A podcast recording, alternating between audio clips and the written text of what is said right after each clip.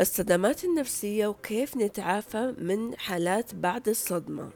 بهاي الحلقة هحكي عن الصدمات النفسية والتعافي من الصدمات.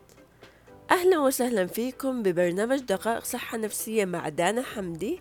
تابعوني كل أسبوع مع مواضيع ونصايح اللي من خلالها بشارككم خبرتي كأخصائي صحة نفسية وقابلت العديد من التجارب والحالات. ولا تنسوا تشاركوا الحلقة ويلا نبدأ الموضوع. الصدمات هي جزء مهم جدا من تكوين الإنسان وبتساعد وبتساهم في تطوره. أحيانا لولا الصدمات الإنسان ما بيتطور ولا بيتحسن ولا بيتغير برحلة الحياة. أول صدمة الإنسان بيتعرض إلها هي صدمة الولادة. لما الإنسان بيكون جنين ببطن الأم وبيتولد هي أقوى صدمة نفسية بيتخزن بعقل الباطن عند الإنسان. لذلك بنشوف أغلب الأشخاص عندهم مشاكل معينة زي الخوف من الأماكن المرتفعة أو المنخفضة الخوف من الأماكن الواسعة أو الصغيرة الخوف من الظلام. هذه من أشهر المخاوف عند الإنسان. وسببها بيرجع لصدمة الولادة لأن الإنسان بيكون بحالة معينة في بطن الأم فجأة. بلحظة معينة بيطلع للحياة ولمكان واسع جدا وأصوات مختلفة تماما عما كان فيها من تسع شهور. كذلك إحنا بالحياة نتعرض لمواقف متعددة ولكن في مواقف معينة بيوصل عندها الإنسان بينهار وكل الصلابة النفسية اللي بيكون فيها بتختفي تماما وبيوصل لأزمة نفسية حقيقية.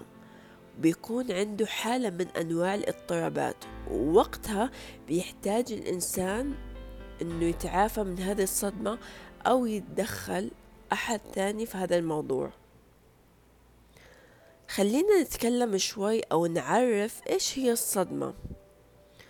الصدمة هي إنه الإنسان بيتعرض لموقف بيكون صادم جدا وحاد بحس في شخص بالعزلة والوحدة لذلك هي بتكون صدمة لأنه حس فيها بمشاعر العزلة والوحدة. طيب ليش الإنسان بيحس بالصدمة؟ أو متى بيحس بالصدمة؟ بينصدم الإنسان لأنه إحنا بنولد في الحياة كأنه مولودين بخزانات. خزانات هذه بتكون فاضية تماما وموقف ورا التاني بيتعبى هذا الخزان. بيتعبى بيتعبى لما بيوصل لمرحلة الخزان هذا طفح بيطفح بالحالة اللي جواه يعني قد يكون إنسان متعود إنه يكتم ما يفرغ عن اللي بداخله يحس بمشاعر معينة يسكت ما يعرف يعبر عن اللي جواه بيوصل لمرحلة معينة هو أصلا مش عارف يكتم. هو الإنسان خلاص وصل أعلى مراحل الألم فبتحصل عنده حالة الصدمة اللي هو طفح ما في داخله هو وصل لأعلى مراحل الألم. فبهذه الحالة الإنسان بيتعرض فيها للصدمة لما الخزان يمتلي سواء مشاعر خوف حزن غضب آه، شعور بالذنب إيش ما يكون مشاعر الإنسان لما يمتلي تبدأ مشاعر الصدمة عنده تظهر. طب إيش هي أعراض الإصابة بصدمة نفسية؟ في أعراض جسدية وفي أعراض نفسية. الأعراض النفسية قد يكون الإنسان بيعاني من ارتباك صعوبة بالفهم تقلب المزاج شعور بالحزن أو بالغضب. شعور إنه هو إنسان مش حابب يتعامل مع الأشخاص. أما الأعراض الجسدية بيعاني من قلق الأرق قلة النوم أحيانا بيكون الإنسان مش حابب أو عنده حالة اضطراب أكل. كل هذه بتدل على وجود صدمة عند الإنسان. مراحل الصدمة النفسية الإنسان بيتعرض إلها أول حالة بيعدي فيها الإنسان حالة الإنكار بينكر تماما الحدث. ثاني مرحلة اللي هي الغضب بيكون غاضب جدا من الموقف. ثالث مرحلة هي المساومة كأنه الشخص بيحاول يعمل شيء إنه يبعد هذا الموقف. رابع مرحلة اللي هي الاكتئاب. بتبدأ مشاعر الاكتئاب تظهر عند الشخص.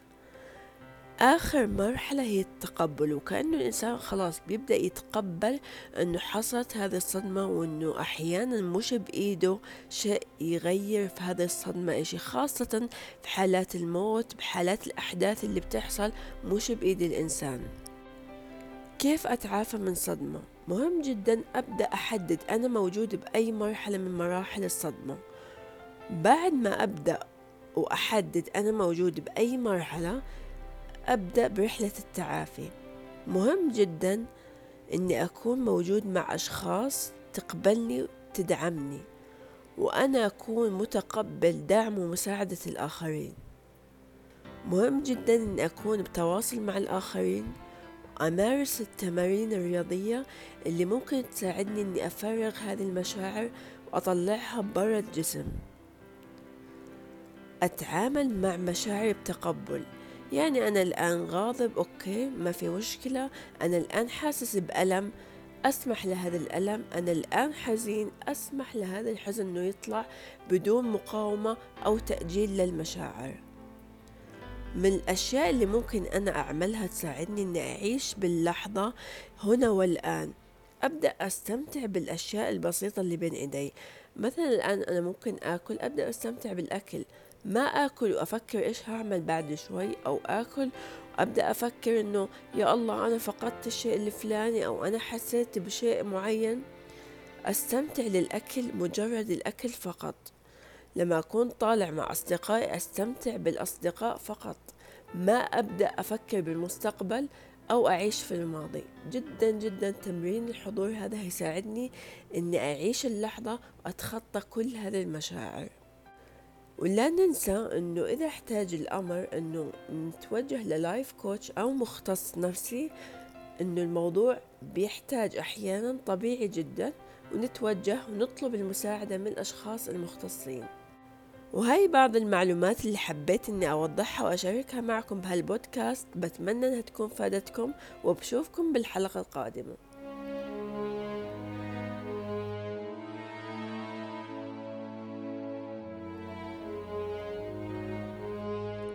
حمدي.